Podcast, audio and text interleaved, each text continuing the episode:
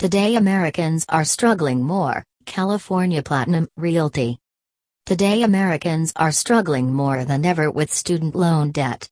As of 2017, student loan debt surpassed total credit card debt by $620 billion. Interest rates on federally subsidized student loans are relatively low, but borrowers with higher rate, private loans may struggle under the burden of student loan debt. One of the options to help these borrowers may be to roll their student loan debt into their mortgage debt. When looking at mortgage rates on various types of loans, you will often run across displayed interest rates higher than the annual percentage rate, APR. The APR is defined as the interest rate of the loan, including the various fees and additional costs associated with it.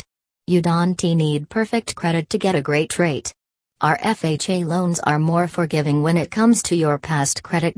You don't need a big down payment. For just 3.5% down less than a few months' rent, you could be building equity in a home of your own. They re fast and worry free. We close most loans in 30 days or less. You may even be able to include your closing costs in the mortgage. Gift funds are accepted. Family members are welcome to help out with your down payment.